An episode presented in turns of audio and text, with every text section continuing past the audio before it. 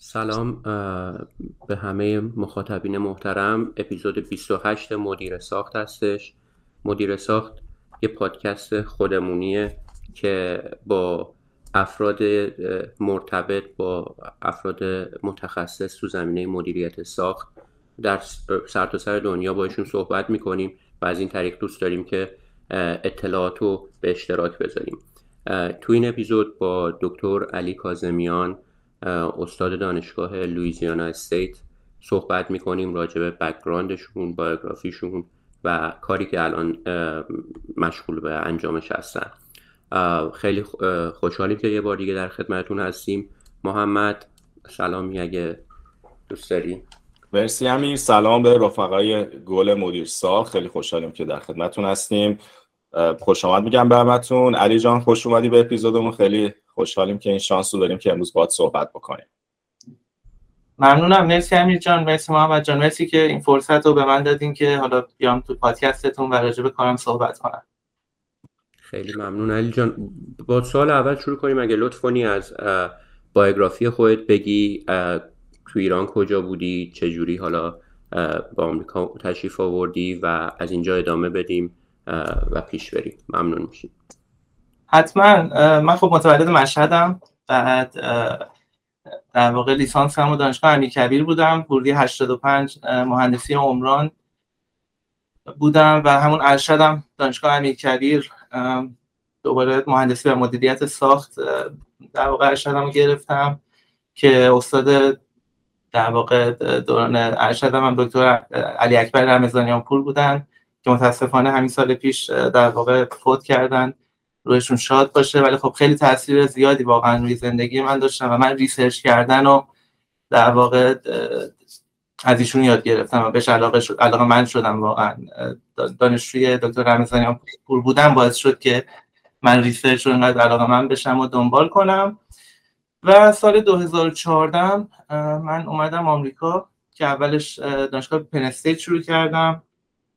این شانس رو داشتم که با دکتر فرشاد رجبی پور بوده 8 ماه در واقع همکاری کنم روی مواد ژئوپلیمری. اون موقع موضوع کارم بود برای ساخت و ساز که به عنوان سیمان سبز هم شناخته میشه چون سیمان پورتلند نداره داخلش. و بعد در واقع ترانسفر کردم به دانشگاه USC یا هم University of Southern California توی لس آنجلس و با آقای دکتر خوشنویس در واقع دوره دکتریمو شروع کردم که موضوع کارم هم همین چاپ سه‌بعدی سازه‌ها یا کانتور کرافتینگ بود و به خاطر حالا اون ماهیت کارم که خب خیلی بین رشته‌ای بود و مجبور بودم در واقع ابعاد دیگر رو یاد بگیرم. دوست داشتم یاد بگیرم که بتونم کار در واقع مفیدی انجام بدم تو زمینه چاپ سه‌بعدی. یک در واقع مدرک فوق لیسانس دیگه در زمینه علوم کامپیوتر گرفتم همون دانشگاه USC و سال 2018 هم که خب دیگه در واقع مدرک دکترام تموم شد و یه سال حتی قبل اینکه تموم بشه دوران پی اچ دی آقای دکتر خوشنویس شرکت کانتور کرافتینگ کورپوریشن رو شروع کردن که اولین شرکتی بود تو دنیا که سرمایه در واقع جذب کرد برای کار کردن و برای در واقع تجاری کردن تکنولوژی چاپ سه‌بعدی سازه‌ها که از شرکت اتریشی بود که حالا چون اعلام شد اون موقع حدود 12 میلیون دلار اون موقع سرمایه گذاری کردن سال 2017 و خب خیلی شانس خوبی بود برای منم. اولش با خود آقای دکتر خوشنویس و 2 تا دانشجوی دیگه ایشون شروع کردیم، یعنی تیم خیلی کوچیکی بودیم ولی خب بعدش در واقع تیم بزرگتر شد و من 3 سال خب این افتخار داشتم که با ایشون تو شرکت هم در واقع کار کنم علاوه بر اینکه استاد پی اچ دی من بودن قبلش. و سال 2020 تصمیم گرفتم که مسیر خود عوض کنم بیام دانشگاه که اومدم LSU لوئیزیانا استیت یونیورسیتی دانشگاه در واقع دپارتمان مهندسی مدیریت ساخت و الان سال سومیه که در واقع اینجا هستم و همون همه در واقع پروژه هام هم اینجا تمرکزشون روی تکنولوژی چاپ سه‌بعدی سازه‌ها. من سال 2014 در واقع هر کاری که دانشگاهی که کردم مربوط به این تکنولوژی بوده که فوق‌العاده برام جذاب و به نظرم خب خیلی مسیر خوبی داره میره و آینده خیلی خوبی خواهد داشت. مرسی علی جان، ممنون از این توضیح که دادی. آره 2 تا نکته. اولا این شانس رو داشتی با اساتید بزرگی واقعا کار کنی. خدا رحمت کنه دکتر رمضانیانپور استاد تکنولوژی بتون بودن و از اساتید واقعا نامی توی دنیا و با ایشون کار کردی توی مسترت و بعدم اینجا دکتر خوشنویس کنم توی بگیم پدر چاپ سه‌بعدی توی که واقعا آره جزء اسامی بزرگی هستن که خب شناخته شدن و تو با ایشون هم کار کردی و این خب بک‌گراند قوی تو ساخته. خیلی ممنون از آره توضیح مختصری که دادی.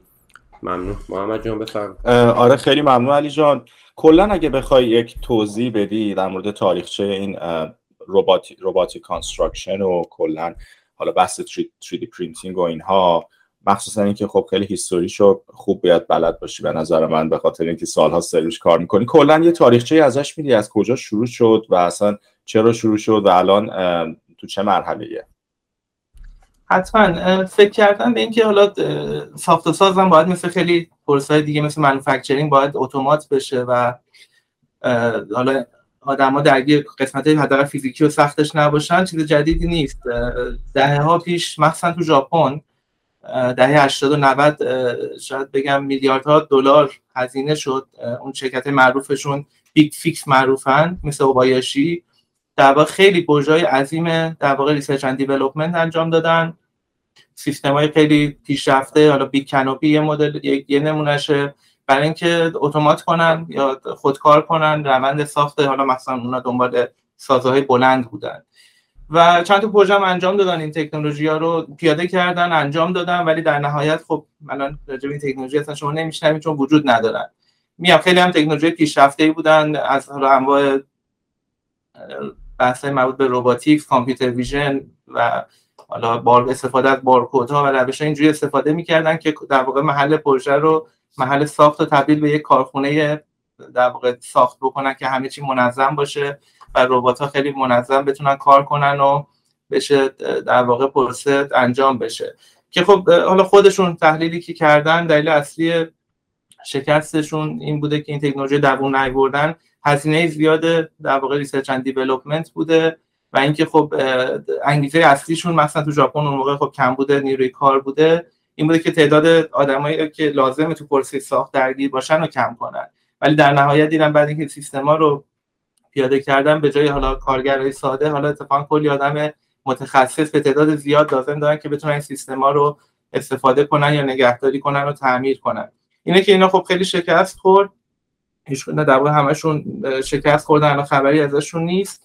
و حالا موج جدیدتری که شروع شده و واقعا همونطور که امیر جان گفت شروعش با کار دکتر خوشنویس بود تو همین دانشگاه UHPC، بود سال 97 این ایده رو ایشون مطرح کردن که خب 3D پرینتینگ که شاید خیلی آشنا باشن یا تو خونه‌شون داشته باشن، چاپ سه‌بعدی تو اشل کوچیک، اونم تکنولوژی نسبتاً قدیمیه. الان شما با $500 میتونید یه 3D پرینتر خیلی کوچیک خیلی خوب بخرید تو خونه و با پلاستیک در واقع هر جسمی رو که شما دیزاین کنید تو کامپیوتر بتونید پرینت کنید، ولی تو ابعاد کوچیک، لایه‌های 0.1 میلیمتر تون اشل. آیده که خوشنویس این پیشنهادشون این بود که در واقع این ایده رو گرفتن و با سری تغییرات که تغییرات هم تغییرات زیادیه، مثلا پلاستیک و پلیمر رو شما هیچ‌وقت نمیتونید با بتون مقایسه کنید، ولی این ایده رو در واقع به ساخت و ساز آوردن، پیاده کردن و اسم رو تکنولوژی کانتور کرافتینگ گذاشتن و اولین پتنت رو تو این زمینه در واقع ایشون دادن سال 97 و تا حالا سال‌ها هم جالبه تنها ریسرچری بودن که روی موضوع کار میکردن. خودشون هم میگن حالا خیلی از اساتید مهندسی عمران که این در میشنیدن به هیچ وجه حالا در واقع براشون جذابیت نداشت و فیدبک خوبی نمیدادن، ولی به هر حال سالها گذشت. من حتی خود من 2014 شروع به کار کردم تو زمینه برای پی اچ دی روی این موضوع. خب خیلی دور و بریام به عنوان یک تکنولوژی فنسی که حالا هیچ وقت استفاده و کاربردی شاید نشه بهش نگاه میکردن و ولی خب سال 2017 بود که یهو واقعا خیلی سرصدای زیادی کرد، شرکت‌ها خیلی توجهشون جلب شد،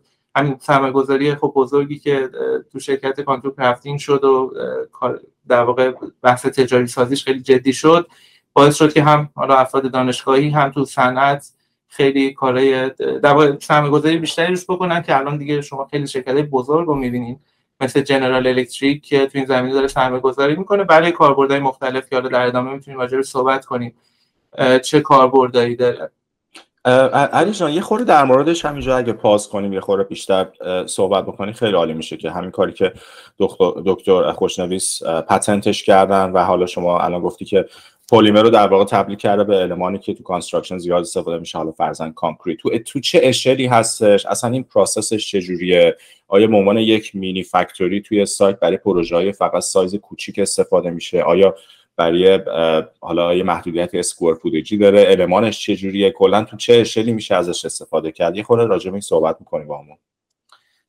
حتما آره. خب کلیت این تکنولوژی چاپ سه‌بعدی برای سازه‌ها اینه که در واقع شما یه رباتی دارین که توی جهت XYZ میتونه با دقت زیاد متریال رو در واقع دیپازیت کنه. شما یه نازلی دارین که لایه‌های بتونی رو که شما می‌خواید براتون پرینت می‌کنه یا اکسترود می‌کنه، و حالا من که بهتون دید بدم ضخامت این لایه ها تو اشل به جای حالا 1 میلیمتر که گفتم، حالا الان اشل چند اینچه که اتفاقا حالا چند تا عکس هم بهتون نشون بدم. ما حتی لایه‌ای داریم به ضخامت 4 اینچ که تو یک در واقع مسیر تو یک پث میتونیم پرینتشون کنیم، و حالا هر ارتفاعی میتونه لایه داشته باشه، حالا 1 اینچ، 1.5 اینچ. اینا عددی که معمولا سر و کار داریم. مثلا روش‌های غیر اکستروژن هم هست که در واقع مثلا با پودر کار میکنه، ولی خب کاربردش برای کانستراکشن خیلی کمه اونا، چون باید پودر، مقدار پودر خیلی زیاد باید کار کنیم و مثلا توی سایت هم دیگه گفتی نمیشه استفاده کرد. ولی با اختلاف خیلی زیاد این روش اکستروژن، اینکه یک ماده خمیرمانند از یه نازلی بیاد بیرون و اون جیومتری که شما می‌خواین رو بتونه پرینت کنه، این با اختلاف زیادی محبوب‌ترین روشه که خیلی شرکت‌های زیادی دارن روش کار میکنن. تو دانشگاه افراد فوق‌العاده خیلی زیادی دارن روش کار میکنن و میتونه این هم تو در واقع محیط پیش ساختگی استفاده بشه. اتفاقا شما فرض کنین یک کارخونه دارین که حالا 5 تا ربات 3D پرینتر هست و میتونن اینا 24 ساعته برای شما قطعات حالا یه پلو مثلا 3D پرینت کنن با هر بتونی که شما بخواین، و بعد اونجا خب کیورینگ انجام بشه و بعد اینا شیپ بشن به محل پروژه. یا میتونه این ربات بیاد توی محل پروژه که خب خیلی به نظر من جذاب‌تره، چون دیگه اون ترانسپورتیشن نخواهد بود و سازه شما رو در واقع با یک این وان شات بتونه اون سازه رو پرینت کنه بدون توقف، به جای که ماژولای مختلف پرینت کنه کل سازه رو در واقع چاپ کنه، که حالت مشکل سختیایی هم داره دیگه، اون اختلافات در واقع تغییرات دمایی و رطوبت و بارونی که مثلا ممکنه توی سایت بیاد میتونه رو عملکرد ربات قطعا تاثیر بذاره. و هر کدوم از اینا خلاصه بدیع خودشون دارن که تو هم پیش ساختگی و هم در محل میتونه انجام بشه. بعد سوالی که به ذهنم میاد اینه که خب اینا قابلیت استراکچرال دارن علی، یا فقط نان استراکچرال کامپوننتن؟ یا اینکه شما اگه بخوای استراکچرال استفاده بکنی آیا قطعا فرضاً ریبار یا هم آرماتوری که ما میگفتیم این کورپوریشن المان‌های دیگه به جز کانکریت توش چجوری انجام میشه؟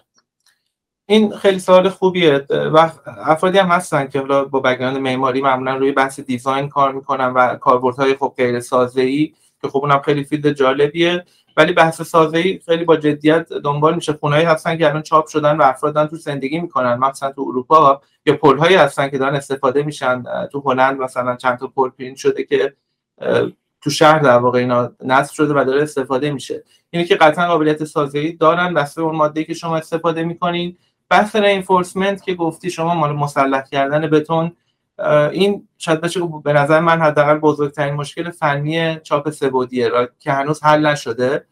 بعد شرکت‌هایی هستن که میلگرد رو جوری که شما گفتید استفاده میکنن با بتون پرینت شده، ولی خب میلگرد رو اتومات کردنش خیلی کار سختیه. شما با سیستم رباتیک خیلی دقیق داشته باشی، سیستم کامپیوتر ویژن خیلی دقیق داشته باشی که اون ربات بتونه میلگردار نصب کنه و بعد لایه‌ها رو پرینت کنه. واسه همین الان هر کاری انجام میشه و میلگرد استفاده میشه، مثل همون روش سنتی دیگه، کارگری هست که اینا رو نصب میکنه و بعد لایه‌ها حالا اطراف اون میلگردار چاپ میشن، که به نظر من خب خیلی روش جالبی نیست، چون اتوماسیون اصل ماجراست برای همه فواید 3D پرینتینگ از اتوماسیون میاد. همین سوال داری میخوای؟ آره محمد، نه میخوای اگه سوالی مونده؟ آره برای من خیلی قضیه جالبه و من خیلی ابزرویشن های خوبی دارم.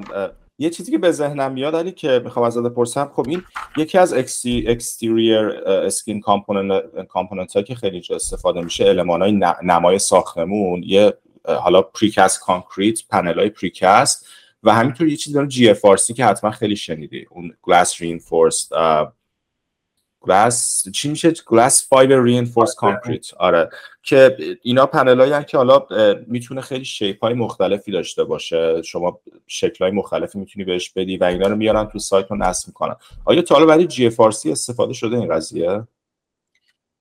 در حد ریسرچ به نظرم من پیپرای دیدم که روی این قضیه کار کردن. کلا خب متریال خیلی بحث در واقع داغیه و خیلی دارن روش کار میکنن، انواع مواد. خب میشه اگه شما بتونید مهندسی کنین اون ماده‌ای رو که بشه در واقع اکسترودش کرد، اون حالت خمیری رو داشته باشه که در واقع شما بتونین حالا هم پامپ کنین، معمولا به ربات برسونین ماده رو، همین که ربات بتونه اکسترود کنه این لایه ها رو، و بعد اینکه اتفاقا لایه ها پرینت شدن باید بتونن اون شکل خودشون رو حفظ کنن، چون شما میخواین لایه ها رو با سرعت زیاد روی هم قرار بدین و اگه بخواد تغییر شکل لایه ها اتفاق بیفته در واقع سازه شما میتونه کلاپس کنه. عین پروسه که تو آزمایشگاه بارها اتفاق افتاده برای ما، یه دیواری تا ارتفاع مثلا 1.5 متری پرینت کردیم بعد مثلا ریخته، که خیلی اتفاقا چیز جالبی ازش یاد گرفتیم. اینه که آره میگم متریال هست، ولی خب بحث سازه‌ای واقعا مشکل اصلیه که اجازه نمیده. یعنی به نظر میاد ایمن‌ترین روش فعلا استفاده از بتون معمولیه، چون خیلی داده داریم اون GFRC که گفتی. خب کانستراکشن معمولی هم خیلی شاید داده زیادی از نظر دوام بلند مدت مثلا وجود نداره، ولی بتون خب دهه هاست یا قرن هاست شاید داریم کار می‌کنیم باهاش، میدونیم رفتارشو، واسه همین به نظر میاد بهترین ماده الان حالا بتونه که خب البته میتونه مثلا توش فایبر داشته باشه یا حالا با روش دیگه رینفورسمنت اونو ترکیب کنیم که گزینه خوبی برای 3D پرینتینگ باشه. خیلی جالبه. بعد این رباتایی که داری علی جان میگی اینا، من حالا نظرم اینه که احتمالاً با یه سری شرکت‌های مخصوصی شما پارتنرشیپ دارین که اینا براتون دیزاین میکنن، یا آیا خود رباتیک بحث رباتیکش هم خودتون انجام میدین؟ یعنی گزینه‌های مختلف هست. آره خب خیلی ربات‌های از شرکت‌های مثل کوکا ربات یا ای بی بی که دیگه خب معروف‌ترین شرکت‌های هستن که مثلا رباتیک آرم تولید می‌کنن، می‌خرن و اونو خب تغییرات میدن، استفاده می‌کنن برای 3D پرینتینگ. ما خب هم تو شرکت کانتور کرافتینگ، هم من تو گروه خودم در واقع به دلیل اینکه این توانایی رو داشته باشیم که ربات رو بتونیم هر تغییری که می‌خوایم بدیم، انواع سنسورایی که می‌خوایم اضافه کنیم یا اون قابلیت‌های جدیدی که بخوایم داشته باشیم، همیشه این ربات‌ها دیولپ شده در واقع داخل تیم. که حالا کانتور کرافتینگ معمولاً ربات‌های گنتری استفاده می‌کنه. من تو گروه هم دوباره میتونم بهتون نشون بدم پرینترها رو. نه الان وقت خوبیه. آره آره حتماً. این الان برای دوستایی که دارن آدیو رو گوش میدن، اگه علاقه دارین که این پرزنتیشنی که علی داره یه سری تصاویر و ویدیوها رو نشون میده رو ببینید، حتما به پیج یوتیوبمون مراجعه کنید. علی جان بفرمایید.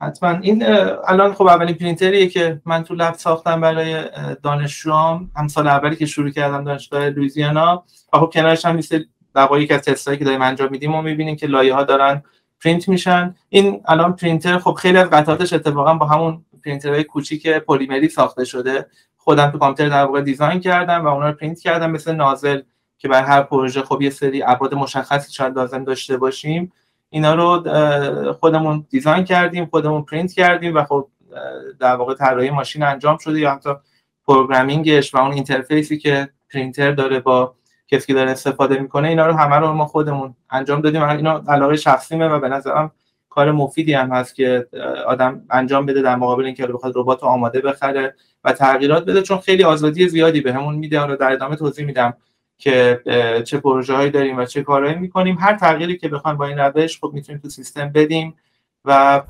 استفاده کنیم. اینم حالا یه نمونه دیگه از نمونه‌هایی که پرینت کردیم، گفتم عرض 4 اینچ، خب دیوار 10 سانتی‌متری خب خیلی چیز استانداردیه که حالا خیلی تو ریسرچ‌ها می‌بینم لایه‌های حالا 1 سانتی‌متری، 2 سانتی‌متری پرینت می‌کنن که به نظر من برای کانستراکشن خیلی خب معنی نداره دیگه، ابعاد به اون کوچیکی. اینه که خب ما خیلی وقت زیادی واقعاً من و دانشجوام توی آزمایشگاه صرف کردیم که نازلی بتونیم طراحی کنیم یا ماده‌ای بتونیم طراحی کنیم که با این کیفیت بتونیم لایه‌های 4 اینچی که شما می‌بینید، که اتفاقاً این توش الیاف فولادی هم داره، 2.5% که خیلی درصد بالاییه.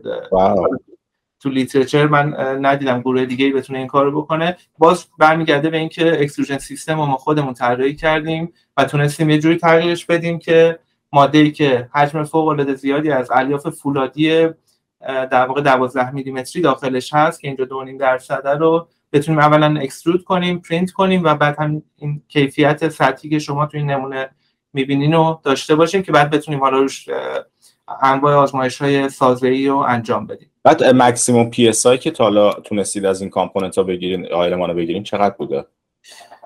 واقعا محدودیتی نداره، چون با انواع مواد افزودنی شیمیایی که الان وجود داره میشه هر بتونه همون UHPC الان یه پروژه‌ای داریم که Ultra High Performance Engineer Cementitious Composite یا ECC که حالا پی اس آیشو نمیدونم ولی 100 مگاپاسکال فکر کنم مقاومتی بود که گرفتن. اینه که از مقاومت واقعا هیچ محدودیتی نسبت بتونه معمولی وجود نداره، چون الان افزودنی شیمیایی هستن و به شما این قابلیت رو میدن که با حالا خواص بتون تازه هم بتونین کار کنین که قابل چاپ شد بشه اون ماده.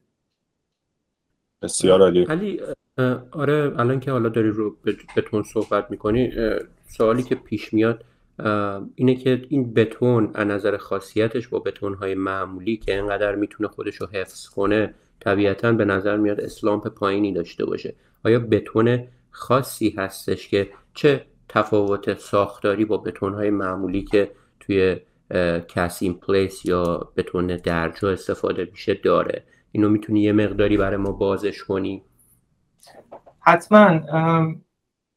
بیشتر در واقع حساسیتی که وجود داره و دقتی که باید تو مرحله طراحی بشه به خواص تازه‌ای بتون برمیگرده که همونطور که گفتی باید اون ماده قابل پرینت کردن باشه که حالا دقیقاً اگه اون ریالوژی که نداشته که لازمه داشته باشه. حالا ریالوژی هم بازیسه پارامتراست که شما میتونید اندازه بگیرید از نظر حالا تنش تسلیم یا ویسکوزیته پلاستیک ماده که با دستگاهی به اسم ریامتر شما میتونید اندازه بگیرید یا رامتر.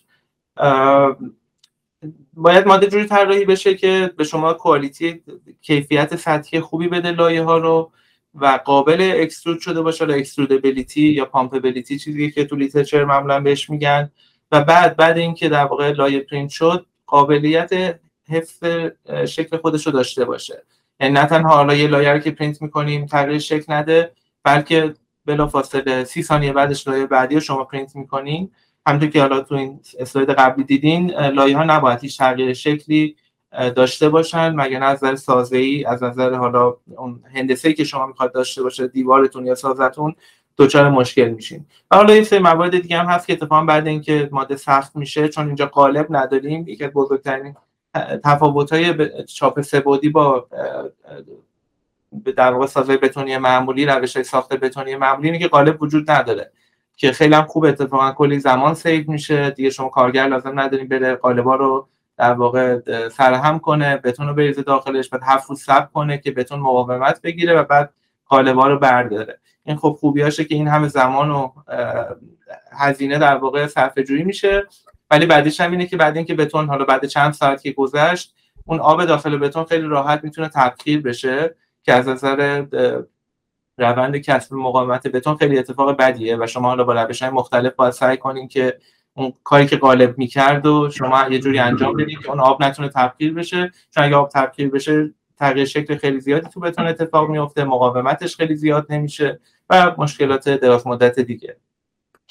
یه چیزی که الان بحث قالب رو گفتی به ذهن من اومد که خب یه کاری که قالب می‌کنه شما برای اون بحث شورینگ یا حالا واژه فارسی شورینگ چی میشه من یادم نمیاد، این شورینگی که حالا استفاده میکنی خب اون پستا و حالا چیزایی که استفاده میکنی زیر در واقع قالب قرار میگیره. شما وقتی قالبو نداری شورینگ سازه رو چجوری انجام میدی؟ آیا تا حالا اصلا سازه بوده که نیاز به شورینگ داشته باشه که شما بخوای انجام بدی؟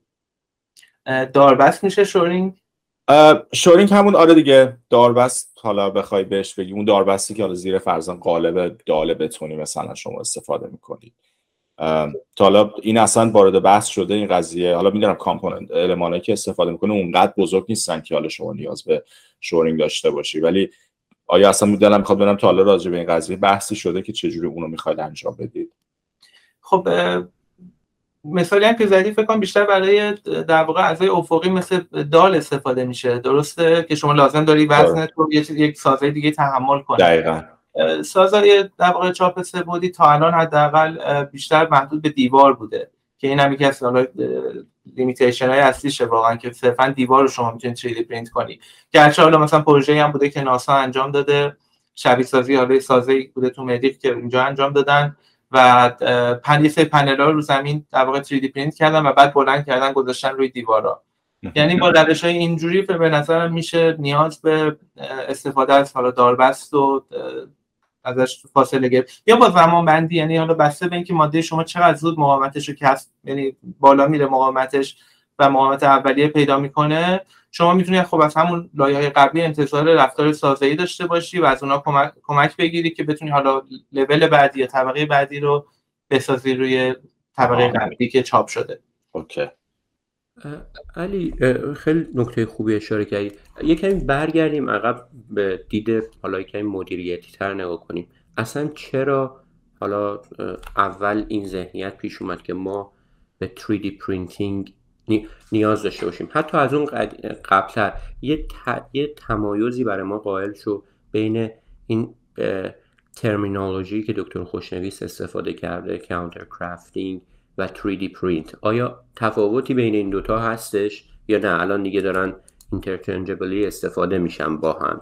حالا یکم راجع به این اول باسمون بگو، بعد اینکه اصلا چه نیازی احساس شد که ما رفتیم سمت 3D پرینتینگ. قرار بود چه ایرادی، چه مشکلی که وجود داشت رو حل کنیم که به قالب بندی اشاره کردی، ولی من میخوام ببینم که توی لیترچر چیز دیگه ای هستش که 3D پرینتینگ استفاده کنه. این سوال دو. و حالا سوال سه که میپرسم اینه که خودم یادم نره، 3D پرینتینگ آیا الان محدود به بتون هستش یا نه؟ وقتی صحبت از 3D پرینتینگ میکنیم چرا ما راجع به چوب صحبت نمی کنیم؟ چرا راجع به فلز صحبت نمی کنیم؟ این چه اتفاقایی افتاده که حالا الان به اینجا رسیدیم؟ اینو خیلی خوب میشه اگه کمی برامون بیشتر باز کنیم. حتما، من یادداشت کردم، امیدوارم فراموش نکنم همه جواب بدم. یه سوال نبود، 7 سوال امیر تو ذهنم جمع شده بود. من خیلی خوب، سوالای عالیه. اینکه خب چرا واقعا 3D پرینتینگ تو کانستراکشن مثلا بریم دنبالش رو استفاده کنیم؟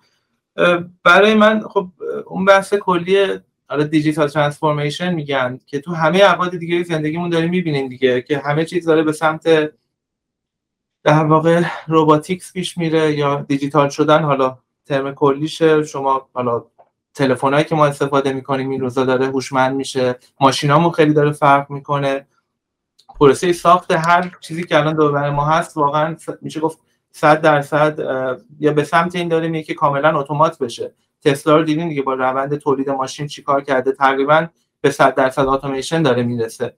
ولی خب ما اینو تو کانسلشن نداشتیم و خب همیشه حالا من تو درسایی که درس میدم بحث پروداکتیویتی رو میگم که به نسبت شما با مانیفکتچرینگ مقایسه کنین، حالا تو 20 سال اخیر اختلاف خیلی فاحشی، کانسلشن تقریبا ثابت مونده، شما هیچ بهبودی توی در واقع بازدهی یا پروداکتیویتی روند ساخت و ساز ندیدین. بخاطر دلیلش هم همینه که خب خیلی کارا منوال انجام میشه، شما همیشه به انسان‌ها لازم دارین که توی سایت باشن، خیلی کارا رو با دست انجام بدن به جای اینکه ماشینا کمک بگیرن. اینه که واسه من ریشه این قضیه واقعا اتوماسیونه که تو همه فیلدهای دیگه اومده، ولی تو کانستراکشن حداقل توی سایت خیلی هنوز جاپاش رو باز نکرده و خب 3D پرینتینگ چیزی که به نظر میاد که این قابلیت رو داره و واسه همینه که همه اینقدر واقعا هیجان زدن راجع به این تکنولوژی، اینقدر داره سرمایه‌گذاری میشه روش و انقدر شما هر روز اخبار لینکدین رو من باز میکنم، یه جای دنیا یه چیزی 3D پرینت شده، یه پلی، یه ساختمونی در واقع خبرش رو میشنوین که حالا اتفاق جدیدی تو این فیلد افتاده. اینه که برای من واقعا اتوماسیون که باز اونم خب دلیلش اینه که میتونه پروداکتیویتی رو بهتر کنه و اینکه خب هرچی بیشتر میگذره نیروی کار داره واقعا کمبودش بیشتر حس میشه. نسل جدید بعید میدونم کسی دوست داشته باشه خیلی صحبت کنی بگه من علاقم اینه که بزرگ بشم برم دانشگاه بعد برم مثلا تو سایت کار فیزیکی انجام بدم. نه، همه خب دوستان کارهای بیشتر خلاقانه و کارهایی که حالا با تکنولوژی سر کار دارن انجام بدن و خب واسه همین هم به نظر من صنعت کانستراکشن هم باید بره به سمت روش‌های رباتیک و خودش رو بروز کنه. اینه که برای من در واقع دلیلش و فلسفه و جذابیت 3D پرینتینگ اینه. و حالا راجع به اصطلاحش هم پرسیدی، کانتور کرافتینگ. خب اولین تکنولوژی چاپ سه‌بعدی سازه‌ها بود کانتور کرافتینگ که دکتر خوشنویس در واقع اختراعش کرد. یه سری ویژگی‌ها داره که حالا خاص خود کانتور کرافتینگ، مثلا طراحی نازل که باعث یک در واقع حالا تاول کنارش یک در واقع سایدی داره که باعث میشه کیفیت لایه‌ها خیلی خوب باشه و صاف باشه، در مقابل اینکه شما صرفاً بخواید یک اوپنینگ داشته باشین که ماده بیاد بیرون و خب یک جیومتری خیلی نامنظم به شما میده با دیفورمیشن زیاد. و خب حالا ربات‌های گنتری استایل به قول معروف دروازه‌ای بیشتر استفاده میشه تو روش کانتور کرافتینگ و روش و اکستروژن. قاعدتاً میگم روش‌های پاودر بیس هم هستن که با پوت کار میکنن، ولی کانتور کرافتینگ خب از اول با اکستروژن کار میکرده. اینا میشه گفت ویژگی کانتور کرافتینگ. ولی خب خیلی افراد چون میگم اولین تکنولوژی، مثل خب خیلی برندها که اولین بار یه چیزی رو راه انداختن، حالا کلینیکس فکر کنم اینجوریه، دستمال کاغذی رو به اسم کلینیکس میشناسیم، اونم اینجوریه. خب خیلی افراد استفاده میکنن کانتور کرافتینگ رو به جای حالا چاپ سه‌بعدی سازه‌ها، در واقع هم معنی در نظر گرفته میشه. و بتون و متریال اصلی بتونه توی این چاپ سه‌بعدی سازه. خیلی خیلی گروهای مختلف رو انواع مواد دارن کار میکنن، انواع حالا پلیمرها. مثلا شرکت تو کالیفرنیا هست که صرفا با مواد پلیمری کار میکنه که با UV مقاومت کسب میکنه، ولی میگم با اختلاف زیادی بله بهترین در واقع ماده‌ای که بیشتر استفاده میشه بتونه. دلیلش هم این که خب ارزان قیمت، گفتم دهه‌ها و قرن‌هاست داره استفاده میشه و جواب پس داده. میدونیم دوامش چجوریه، اطلاعات دکتر رمضانیانپور رو شما گفتی. خب ایشون دهه‌ها مثلا کارشون صرفاً دوام بتون بوده، ما راجع به مواد دیگه اینقدر واقعاً داده و کار آزمایشگاهی و تحقیقات نشده روشون که بخواد انجام بشه و هزینه. یعنی گزینه‌ای هستن که خب شاید گزینه خوبی باشن، پلیمرها واقعا گزینه‌های خوبی هستن، ولی خب فوق‌العاده گرونن. شما وقتی راجع به ساخت و ساز صحبت می‌کنی، یه حجم زیادی از ماده، بعضی موقع یعنی بیشتر موقع فکر کنم بیشتر هزینه پروژه در واقع میتونه ماده باشه که شما برای ساخت و ساز استفاده می‌کنی. اینه که بتون به خاطر این حالا ویژگی‌هایی داره و این انواع محصولات و افزودنی‌های شیمیایی که ما داریم می‌تونیم با خواصش بازی کنیم و تجربه‌ای که باهاش داریم بهترین گزینه به نظر میاد برای چاپ سه‌بعدی. یه نکته که من به ذهن اومد، علی جون داشتم در دلیلش که استفاده می‌کردی، دلیل استفاده کردن از 3D پرینتینگ صحبت می‌کردی، من کاملا باهات موافقم. این بحث لیبر خیلی مهمه. یعنی چیزی که ما واقعا اینجا می‌بینیم توی پروژه‌های بزرگ، مخصوصا کامرشال، کمبود نیروی انسانی الان به شدت مشکل سازه تو خیلی از پروژه‌ها. و حتی یه وقتی که یک اتفاق مثل پندمیک کووید حالا پیش میاد، شما میبینید که این اتفاق حتی بدتر هم میشه، چون که نیروی انسانی وقتی که در میونه، اون بحث امنیت و سیفتیش فوق العاده مهمه. شما با استفاده از حالا ابزاری مثل 3D پرینتینگ اگه بتونید نفرات انسانی تو در واقع یه جوری حذف که از سیستم میکنی، دیگه اون مشکل کمبودش رو نداری. حالا درسته که ما بگی آقا مشکل ربات ممکنه من داشته باشم، کمبود ربات داشته باشم، ولی ربات رو میشه راحت‌تر فکر کنم تولید کرد تا اینکه نیروی انسانی ماهر تولید بکنی. کمبود نیروی انسانی ماهر فوق‌العاده به شدت اینجا مشکل سازه و خب سیفتیش هم هست دیگه. شما وقتی یه ربات داره کار میکنه، اگه اتفاقی بیفته یه سازه کالاپس بکنه، اون دیواری که داره اون ربات حالا فرضاً اکستروژنش رو انجام میده مشکل بخوره، یه ربات صدمه می‌بینه و یک جون انسان به خطر نمی‌افته. هزینه مالیش ممکنه بیشتر باشه صدمه خوردن یک ربات، ولی بحث انسانیت و جون انسان و اینا به نظر میاد که الان حداقل الان بیشتر از بحث اهمیت یک ربات هستش و باید هم اینطور باشه. این بحث فکر میکنم اینو من کاملا قبول دارم، ولی از یه طرف هم یه سری استحکاکی که میبینم یا حداقل من بعضی موقع میشنوم از همین حذف نیروی انسانی میاد که کلا خیلی آدما انگار یک گارد و جبهه‌گیری میگیرن وقتی بحث حذف نیروی انسانی توی یه صنعتی وارد میشه. یه ترسی هم باهاش میاد. تا حالا آیا اینو باهاش مواجه شدی که این قضیه باعث بشه که یه استحکاکی وجود داشته باشه، حالا وقتی که میری بخوای پرزنت بکنی یه جا آیدیات و حالا اینوستمنتی بخوای بگیری یا هر چیزی؟ آره، این بحثی که خیلی پیش میاد یا لیبر یونینا فکر کنم اینجا خیلی بحثی باشن که وقتی بحث اتوماسیون پیش میاد دقیقاً همین دغدغه‌ای که گفتی رو خیلی‌ها میگن و راجعش صحبت میکنن. ولی خب حالا اتوماسیون واقعا اتفاقیه که تو صنعت‌های دیگه هم افتاده، تو کشاورزی افتاده، توی حالا ساخته میگم اتومبیل قاعدتاً افتاده داره به سمت اتوماسیون کامل پیش میره و چیزی که شده آدما بیکار نموندن واقعا، همیشه شغلای جدید به وجود میاد. تو کانستراکشن هم اگه به سمت رباتیک کانستراکشن ما بریم قاعدتاً شغلای جدیدی به وجود میاد که یه سری آدم باید باشن این نرم افزارا رو تولید کنن، یه سری افراد حالا مهندسا باید باشن که هاردور این ربات‌ها رو دیولپ کنن که برای کانستراکشن استفاده بشه. یه سری افراد هم خب حالا بحثای توی سایت در واقع نگهداریشون و یا حالا مانیتورینگ، کاری که بیشتر منطقیه که واقعا انسان انجام بده. کار خلاقانه تر هم هست، اتفاقا شغلای بهتری هست که میتونه باز بیشتر بشه با اومدن این حالا صنعت جدیدی مثل چاپ سه‌بعدی که میتونه اون جای قبلی رو پر کنه که قاعدتاً آموزش میخواد که افراد خب که کانستراکشن هستن مثلا پروگرامینگ بلد باشن، رباتیکس بلد باشن تا حدی که خب اون تو دانشگاه داره اتفاق میفته. من خودم در حد خود در حدی که میتونم خب تو درسام سعی می‌کنم بحثا رو مطرح کنم تا حدی که میشه، یه سری آموزش اولیه رو به بچه‌ها بدیم که آشنا باشن حداقل با مفاهیم و ترمینولوژی که توی حالا مثلا رباتیک کانستراکشن لازمه که یه مهندس بدونه وقتی میخواد وارد این پروژه بشه. اینه که من دراز مدت من که واقعیت اینه که خب وقتی همیشه یه روش میاد که به صرفه است، سریع‌تر بهتر کار میکنه، خود به هر صورت اتفاق میفته. یعنی شرکت دنبالش و خود به خود کسایی که حالا شرکتایی که بخوان روش‌ها رو استفاده نکنن، روش‌های قدیمی رو ادامه بدن، خود به خود خب دچار مشکل میشن و از چرخه میرن بیرون. اینه که یک اتفاقی که واقعا داره میفته و باید بیفته. کاملا باهات موافقم. دقیقاً اتفاقی که واقعا اجتناب ناپذیره. یعنی اصلا حالا این قضیه خیلی تایمینگش جالب شد. ما هفته پیش CEO و پرزیدنت شرکت کلار کانستراکشن اومده بود آفیسمون، پرزیدنتمون، و خب معمولا خیلی بیگ دیله، همه مثلا اکسایت دادن که سوالاشون ازش بپرسن و اینا.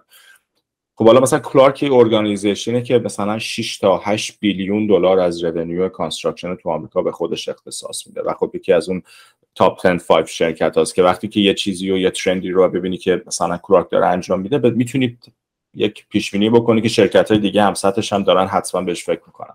یکی از سوالایی که یکی از بچه‌ها ازش پرسید این بود که آینده کانستراکشن رو چجوری می‌بینی و آیا وارد این اینوستمنت توش میشیم ما نمیشیم و اینا. دقیقاً بحث 3D پرینتینگ رو مطرح کرد، خیلی جالب، و رباتیک کانستراکشن، و میگفتش که ما الان مخصوصا این 2-3 سال گذشته خیلی خیلی شورتج کمبود در واقع نیروی انسانی ماهر داشتیم و شروع کرده شرکت اینوست کردن توی سری استفاده از رباتیک توی کانستراکشن تو بعضی پروژه‌هامون توی ایست کوست. و مثلا برای مثال این بحث جانمون لیاوت درایوال و الان با ربات تو خیلی پروژه‌هامون دارن انجام میدن که به جای اینکه حالا یک مثلا 3-4 نفر بخوان اینو حالا با گچ مثلا این لیاوت رو انجام بدن و اینا، این ربات قشنگ خیلی قشنگ با نقشه اتوماتیک خیلی وصل شده به مثلا بیم 360 و این نقشه‌ها رو داره قشنگ جانمایی رو داره، اون بنچمارک‌ها رو داره خودش میره قشنگ این جانمایی لی‌اوت رو انجام میده. و پوینتی که می‌خواستم بگم اینه که کاملا فکر می‌کنم حرفی که داری میزنی خیلی خیلی درسته و اجتناب ناپذیره و قشنگ اشاره کردی. اگه یه سری نیرو کار هست بشه، نیرو در واقع شغلای دیگه تولید میشه، اینجوری نیستش که حالا کل قضیه یا مثلا نیروی کاری از بین بره و پروژه‌های دیگه تولید میشه، استفاده دیگه از نیروی انسانی قرار استفاده بشه و به نظر من کلا حذف نمیشه اون نیروی انسانی هیچ وقت. امیر، سوال بعدی رو می‌خوای؟ حتما. علی، الان اپلیکیشن 3D پرینتینگ تو کجا هستش که ما در واقع این اتفاق افتاده؟ اشاره کردی پل، حالا مسکونی، اینا تا کجا پیش رفتن و به کجا رسیده؟ اپلیکیشنش تو زندگی روزمره الان کجا اتفاق میفته؟ توی آمریکا داریم، تو اروپا فکر میکنم توی هلند یه شرکتی ساختمان‌های مسکونی رو ساخت اخیراً، ولی اینو یه مقدار واسه اون بازش میکنی که حالا راجع محدودیتاش هم صحبت کنیم. حتما. در مورد کاربردها خب اول بگم که همونطور که صحبت کردیم خب تکنولوژی جدیدیه، واقعا 4-5 ساله که داره اومده به سمت تجاری شدن و استفاده شدن، ولی خب ساخت و ساز انواع زیرساخت‌ها، حالا خونه‌های مسکونی رو گفتیم، اون شاید بیشترین کاربردیه که می‌بینیم. نمی‌دونم احتمالاً تا الان بالای 200-300 خونه 3D پرینت شده، بعضی‌هاش حتی افراد دارن زندگی می‌کنن. اروپا خیلی جلوی تو این زمینه، نمی‌دونم چرا ولی خیلی دارن سرمایه‌گذاری می‌کنن. و پل‌های بتونی هم خب باز شاید بشه گفت بعد خونه بیشترین کاربرد پل‌های بتونی داره که دوباره تو اروپا، تو هلند مثلا چند تا پل پرینت شده، تو چین خیلی دارن سرمایه‌گذاری میکنن برای ساخت در واقع پل‌ها. توی دانشگاهی مثلا یه پل پرینت شده بود با دهنه فکر کنم اگه اشتباه نکنم حدود 40 متر و حالا مثلا ارتش آمریکا هم خود دنبالشه که تو کالیفرنیا یه پل فوت بریج بهش میگن، پل خیلی کوچیک که صرفاً حالا نیروهای پیاده از روش رد بشن. اینا همونجا در محل 3D پرینت کرده بودن، حالا عکساش هست اگه سرچ کنین میتونین ببینین. و خب میگم انواع زیر ساختای دیگه، تاورهای بتونی برای تو فرانسه برای برج‌های مخابراتی در واقع اینا 3D پرینت کرده بودن و استفاده کردن برای حالا کاربردهای مخابراتی که داشتن اونا. یا شرکت جنرال الکتریک میدونم خیلی داره سرمایه‌گذاری میکنه که این تکنولوژی رو استفاده کنه برای ساخت اون پایلان یا اون پایه در واقع توربین بادی که معمولا از فولاد ساخته میشه. شاید دیده باشین تو هایوی ها قطعات فوق‌العاده بزرگ پشت حالا فلت بد میذارن و تیکه تیکه میبرن اونجا نصب میکنن، فوق‌العاده پروسه گرونیه. ولی الان حالا شرکت میگم مثل جنرال الکتریک دنبالشه که با کمک 3D پرینتینگ بتونه اینو در محل با بتون پرینت کنه که چون ارتفاع زیادی هم لازمه که اون توربین بتونه بالا نصب بشه و سرعت باد زیادی رو بگیره که بتونه انرژی الکتریسیته تولید کنه. اینم یک کاربرد خیلی جالبه که دارن روش کار میکنن. و بعد ساخت سریع حالا سرپناهای چه دائمی چه موقت یک چیز دیگه، یک کاربرد خیلی مهم دیگه که حالا بعد بلای طبیعی مثل زلزله یا سیل یا طوفان که تعداد زیادی افراد خونه‌شون رو از دست میدن، شما میتونین با یک دونه دو تا ربات توی کارا سایتی که آماده کنین تعداد زیادی سرپناه یا خونه دائمی براشون پرینت کنین و صرفاً مواد لازم دارین که به این رباتتون برسونین. تو چین دوران کرونا یه پروژه انجام داده بودن، یه تعداد زیادی اتاقک کوچیک پرینت کرده بودن که افرادی که لازم بود ایزوله بشن در واقع برن داخل اونا کنار بیمارستان در واقع اینا رو گذاشته بودن که بتونن نگهداری بشن اون دوره یا نقاهتشون یا دوره بیماریشون بگذره. و حالا تو آمریکا هم همه جا فکر کنم مشکل بی خانمانا خب خیلی مشکل جدیه دیگه. تو همین کالیفرنیا که حالا من تا چند سال پیش بودم، شما الان هستین، انقدر ایالت ثروتمندترین ایالت آمریکا اگه اشتباه نکنم، ولی خب بیش از 160,000 تا بی خانمان داره.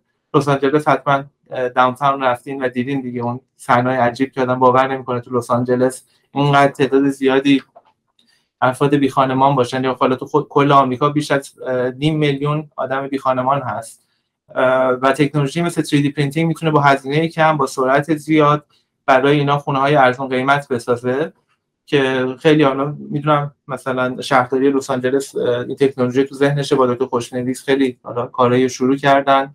بحثای حالا مقررات ساختمانش رو حداقل وقتی من بودم جلو بردیم و یه داکیومنتی درست کردیم که به اسم اکسپتنس کرایتریا برای 3D پرینتد بیلدینگز که تصمیمم شد سال 2019 در واقع یک کمیته‌ای دارن اونا که این مقررات جدید رو بررسی میکنن و اونا حالا این AC509 که هست حالا مقالاتش اگه دوستان خواستن میتونن با یه سرچ ساده پیدا کنن و بخونن.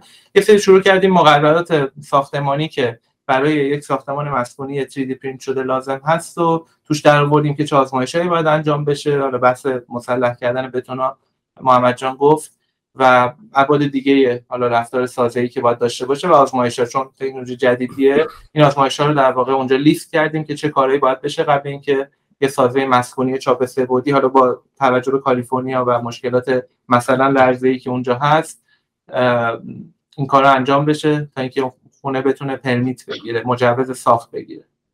خیلی جالبه این کدا. همین سوال منو خوب جواب دادی. من می‌خواستم در مورد بحث کدا و اینا که استفاده میشه و خب اینجا هر استیتی خیلی کداشون خیلی موقع فرق میکنه، مثلا بحث فایر سیفتی و فایر مارشال و بحث زلزله هم که میشه اون استیت‌های مختلف ریکوایرمنت‌های مختلفی دارن. خب به نظر میاد که شما اینو روش کار کردین. آیا این تا حالا وارد مثلا اون بحث کامرشال شده، وارد پروژه‌های کامرشال یا مثلا شرکت‌های بزرگی که حالا برای سازهای مختلف می‌خوان ازش استفاده بکنن به شما ریچ اوت کرده باشن بخوان اینوستمنت بکنن یا هر چیزی؟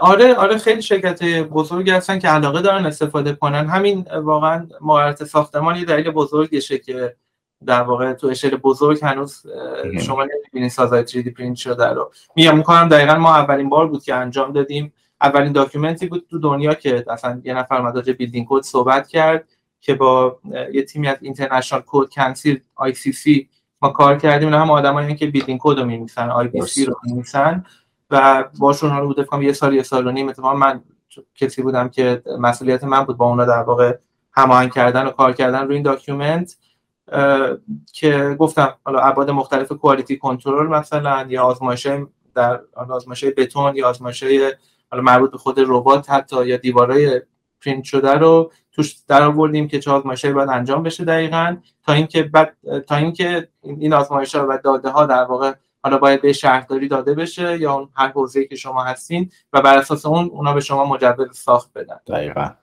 این واقعاً خودش یک یعنی گیر بزرگ قضیه است که تو بیلدینگ کد هنوز نیومده چاپ سه‌بعدی و خب کارهای خیلی زیادی باید قبلش انجام بشه تا بشه خونه پرینت بشه. ولی مثلا تو ایالت‌های تگزاس که خب خیلی مشکل سازه‌ای لرزه‌ای مثلا شما ندارین، خب خونه خیلی راحت پرینت شدن الان مجوز گرفتن و آره داره خیلی هر چی جلوتر میریم داره عادی‌تر میشه و شرکت‌های بیشتری دارن استفاده میکنن. علی اگه حالا یکی از کاربردهایی که گفتی ساختمون مسکونی هستش، اگه ما بیام یه ساختمون خیلی ساده رو در نظر بگیریم از شروع کنیم، برای مثال فاوندیشن، شما قسمت فاوندیشن رو چجوری با 3D پرینتینگ حل میکنیم؟ بعد حالا به خود سازه میرسیم، تا چه ارتفاعی 3D پرینتینگ جواب میده از نظر حالا استقامت و حالا همه محاسباتی که داره؟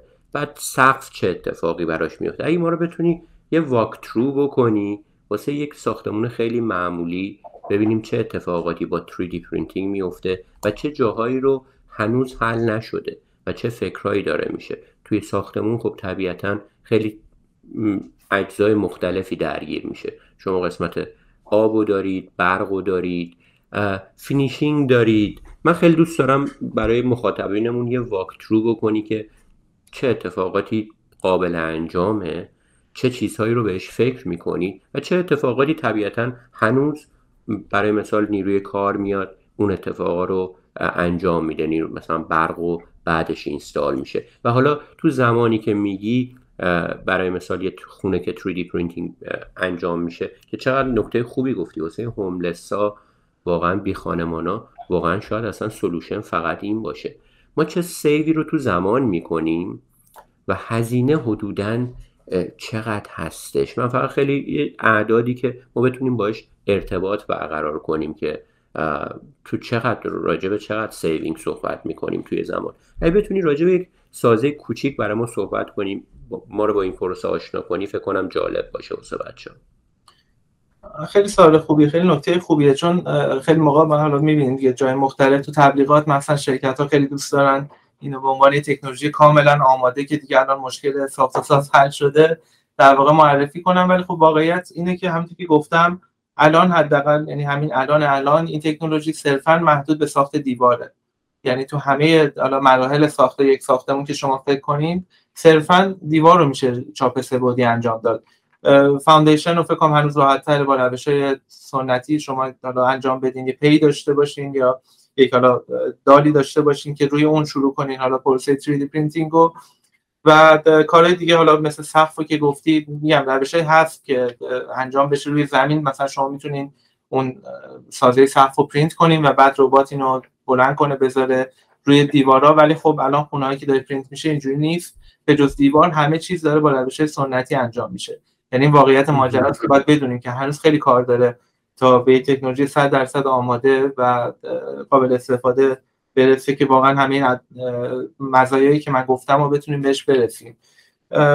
و حالا بحث ارتفاع خب خیلی به ربات ربط داره دیگه، شما مدل نوع رباتی که استفاده می‌کنی، اگه روش پیش ساخته استفاده می‌کنین که خب بحث سرهم کردن این ماژولاست و که شما چجوری می‌خواید نصب کنین تا ارتفاع بالا بریم و چه حالا جری ثقیلی می‌خواید استفاده کنین. ولی خب وقتی توی سایت شما توی یه مرحله می‌خواید همه اینا رو پرینت کنین، بسته به ارتفاع رباتتون که حالا سازهای یک طبقه و دو طبقه خیلی چیز دیگه داره نرمال میشه و اکثر ربات‌ها میتونن این کار رو انجام بدن. بحث ارتفاع پس به خیلی به رباتی که شما استفاده میکنین ربط داره اگه در محل میخوایم پرینت کنیم. و بعد چیزی که گفتید دقیقاً سازه، حالا صرفاً که شل و اون پوستش نیست، شما مکانیکال دارین، الکتریکال دارین، پایپینگ دارین، اینا همه الان با روش‌های سنتی ساخته میشه. ولی خب ایده‌هایی هستش، هم دکتر خوشنویس خب خیلی در واقع کار کردن روی این طراحی حالا سیستمایی که بتونه اضافه بشه به 3D پرینتینگ و عین پروسه که لایه به لایه داره ساخته میشه، شما بتونین اون حالا حداقل یک سری اوپنینگ بذارین که بعداً بتونه داخل اونا پایپ گذاشته بشه، الکتریکال و حالا بحث‌های مکانیکال ساختمون بخواد انجام بشه. اینه که میگم خیلی فیلد جدیدیه و خیلی کار هنوز هست. من دلیلی که واقعاً اومدم دانشگاه همینه که میبینم 15 20 سال دیگه واقعاً کار هست و این تازه اول مسیر برای چاپ سه‌بعدی. اینه که خب دوست داشتم تو دانشگاه روی این کارا، ایده‌های جدید واقعاً بتونم کار کنم و برای این مشکلات راه حل پیدا کنم.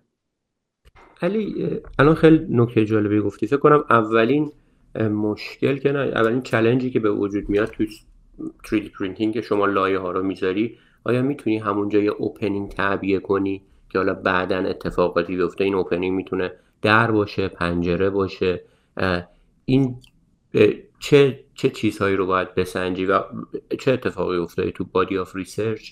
این اوپنینگ ها چجوری تعبیه میشن تو کار شما؟ فکر میکنم اولین مشکل این باشه و یه خورده راجع به این آشنامون میکنی با این قضیه یا نه دیوارا همه پیوستن باید سالید باشه؟ این مشکل رو چجوری رفع میتونین بکنین؟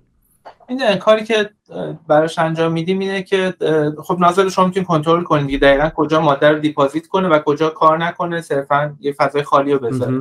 اینه که اون لایه‌ها پرینت میشن ولی اون فضای خالی برای حالا در یا پنجره که گفتی قرار داده میشه و وقتی شما لازمه که بالای اون دوباره ادامه بدین روند پرینت کردن و یه چیزی به اسم لنتیل یا همون ساپورت در واقع بالای اون لایه‌ها گذاشته میشه و لایه بعدی دوباره روی اون لایه قرار داده میشه. یعنی ساپورت موقت، چیز شبیه که واقعا برای چارچوب درم استفاده میشه دیگه. آره. اون لنتیل یعنی مثل همون در واقع میتونه گذاشته بشه روی لایه‌ها و بعد ادامه دیوار پرینت بشه.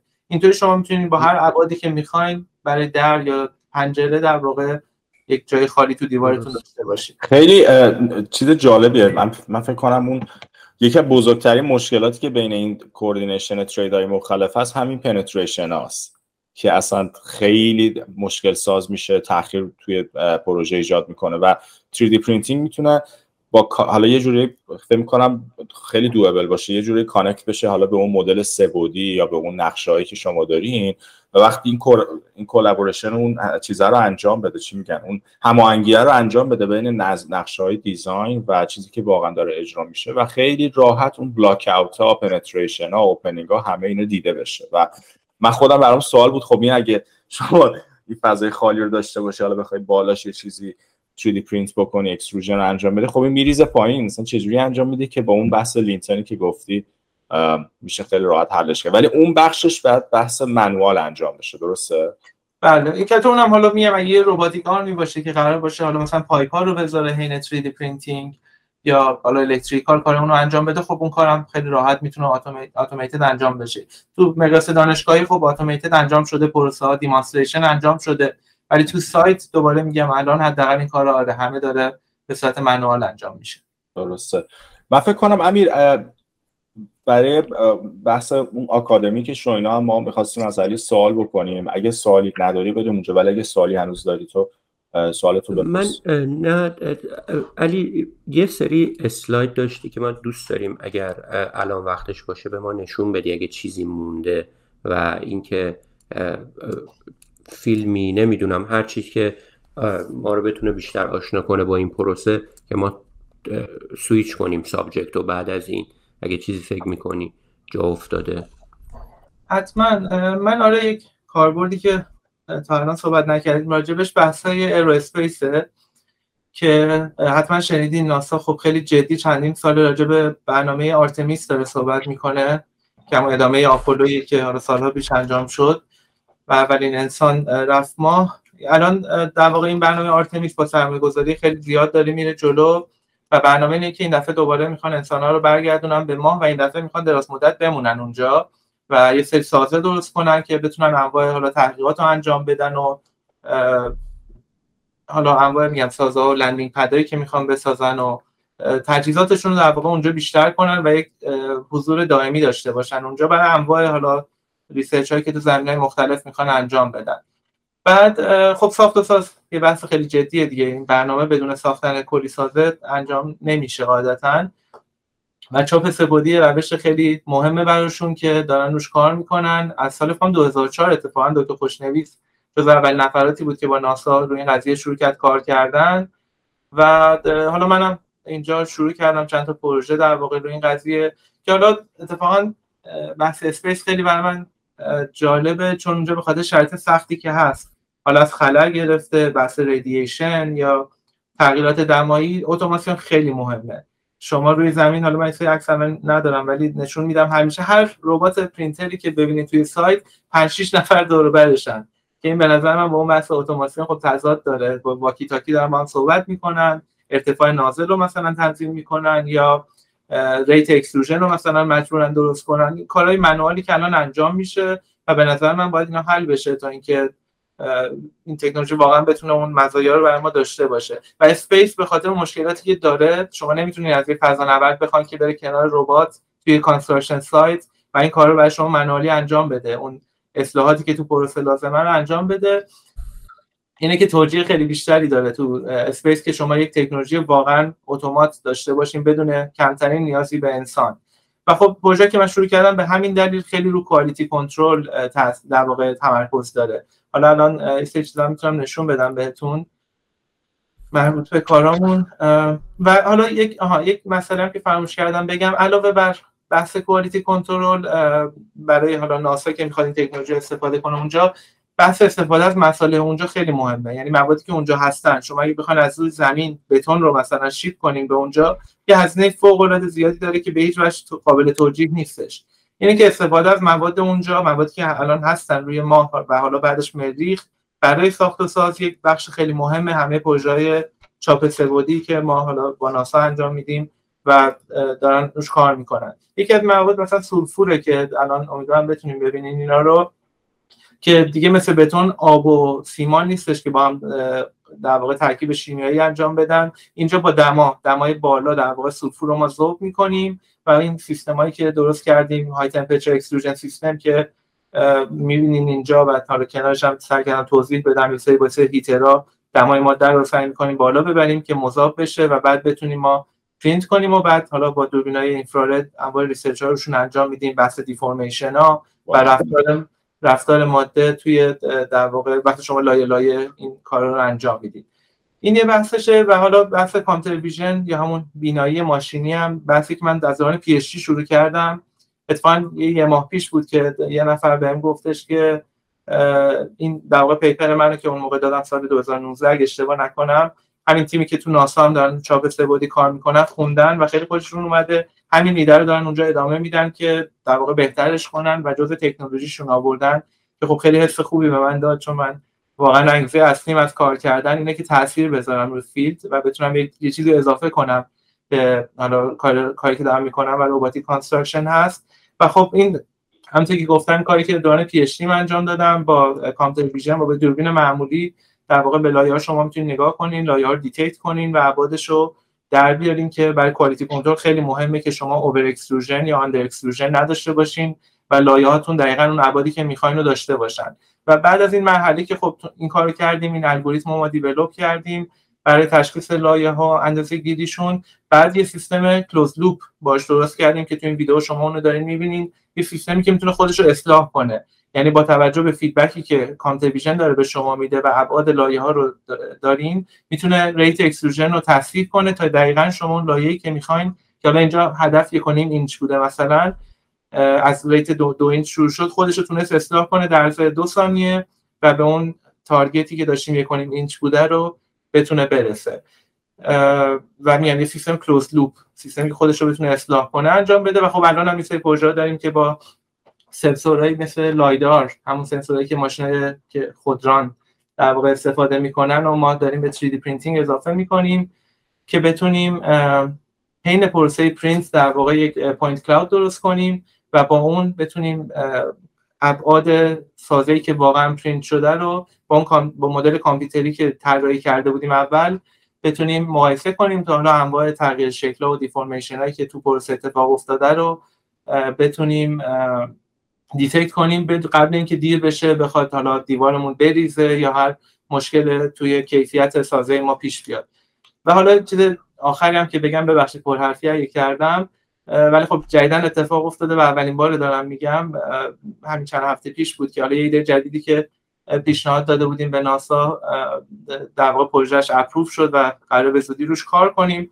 بحث تلی آپریشن این ربات‌های کانستراکشن 3D پرینتینگ که از راه دور شما بدون که ربات رو ببینین و توی سایت باشین، به همون دلایلی که گفتم شرایط خیلی سخت ماه و مریخ، بتونین با یه سری حالا سیستم‌های تلکامیونیکیشن این ربات‌ها رو از راه دور کنترل کنین و ما تو این حالا روش من تلی لیرینگ اسمش بهش میگم و استفاده میکنم و ما تو این حالا پروژه‌مون روی اون اینترفیس هایی که لازمه، اطلاعاتی که شما از روی سایت رباتیک کانستراکشن لازم دارین که ببینین که بر اساس اون حالا تصمیم بگیرین لازمه شما دخالت کنین، چیزی رو تصحیح کنین یا نه، اینو از راه دور شما بتونین انجام بدین که حالا با همکاری یکی از استادای دانشکده مکانیک دکتر هانت گیلبرت که تخصصشون تلسرجریه، یعنی سرجری از راه دور، که دکتر میتونه یه کشور دیگه یه شهر دیگه باشه از راه دور یه مریضی یا مثلا یه عمل جراحی بکنه، این تخصصشون رو در واقع تو این پروژه ما داریم استفاده میکنیم و با هم همکاری میکنیم که این سیستم‌های تلی آپریشن رو برای کانستراکشن هم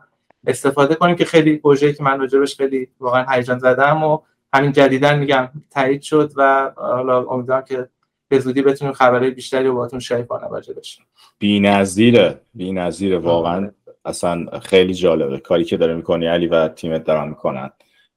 ممنونم، مرسی، تبریک میگم، مرسی که با ما شریک کردی. آره خیلی جالب بودش، حیف بود که نمیدیدن مخاطب اینا رو. خیلی ممنون محمد. حالا بعد توی آره علی جان، خیلی دقیقاً سوالایی که ازت داشتیم برای حالا هم برای خودمون جالب بود هم برای مخاطبامون راجع به بحث خود کار اینداستری و اینها همه رو کاور کردیم.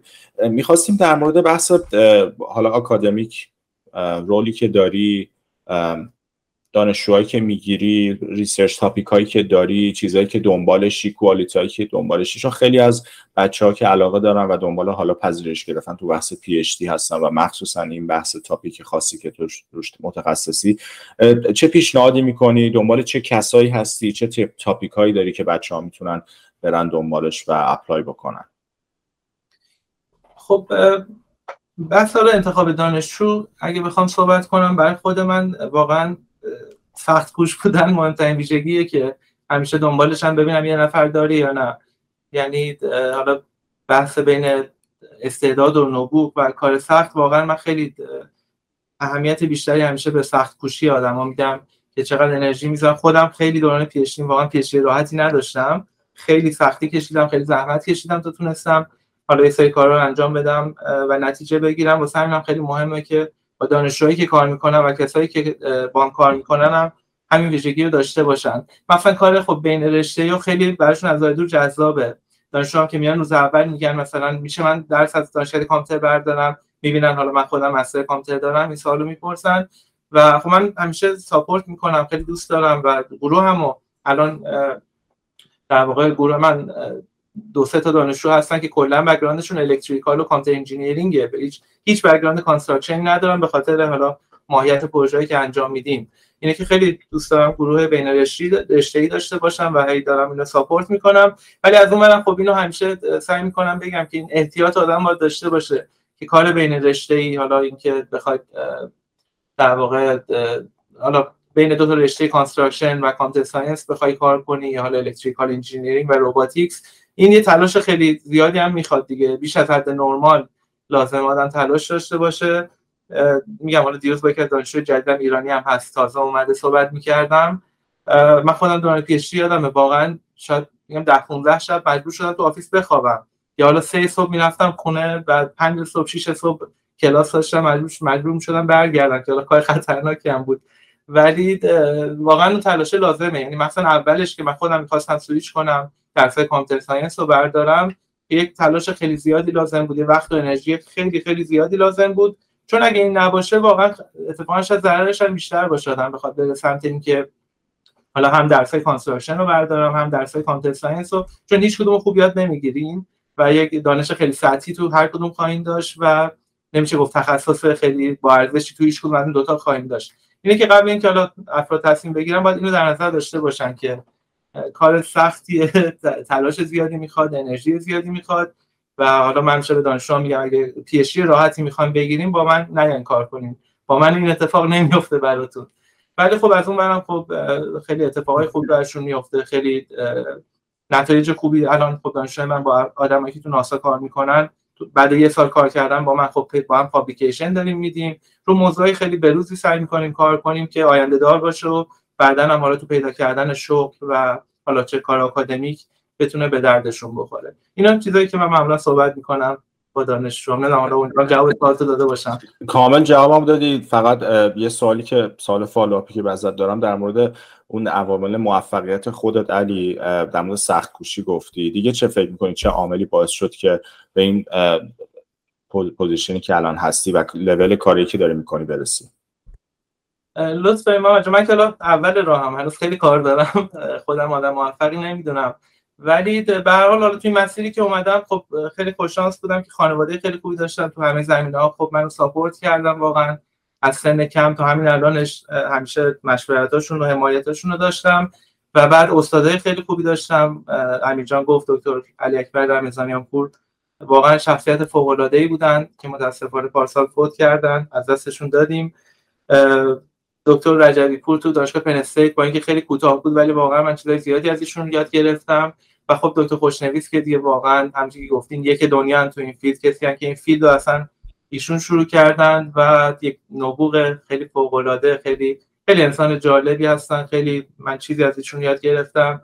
خب دوران زیادی بود دیگه، 6 سال من با ایشون از نزدیک هم به عنوان دانشجوی پی اچ دی و بعدش هم به عنوان در واقع همکارشون تو شرکت افتخاری داشتم که کار کنم. اینا واقعا چیزایی بود که فکر کنم منو به ریسرچ علاقه‌مند کرد و حالا باعث شد الان توی این مسیر باشم.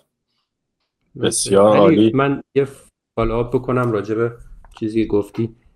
پی اچ دی واقعا به نظر من اگه ساده باشه احتمالاً یه جایش ایراد داره، یعنی به ساده ما نمیتونیم داشته باشیم واقعا. اون همون مشکلاته که به نظرم یه دانشجو رو گریجویت میکنه، مشکلات کلی اتفاقات عجیب غریب میتونه پیش بیاد و آره من دانشجوی پی اچ دی که ساده باشه زندگیش کم دیدم. خیلی خوش شانس باید باشی آره اون اتفاق بیفته. فکر کنم واسه هممون این مسیر سخته وجود داشته. آره خیلی ممنون از چیزی گفتی علی. من قبل از اینکه تموم بکنیم دوست داشتم در کل نه لزوما راجع به کار ولی اگه کتاب باحالی که بتونی به ما معرفی کنی، به من و محمد معرفی کنی، چه راجع به کار باشه چه غیر کاری، اگه چیزی به ذهنت میرسه با ما در میون بذار، دوست داریم که یادداشت میکنیم معرفی میکنیم به بچه‌ها. آره حتما.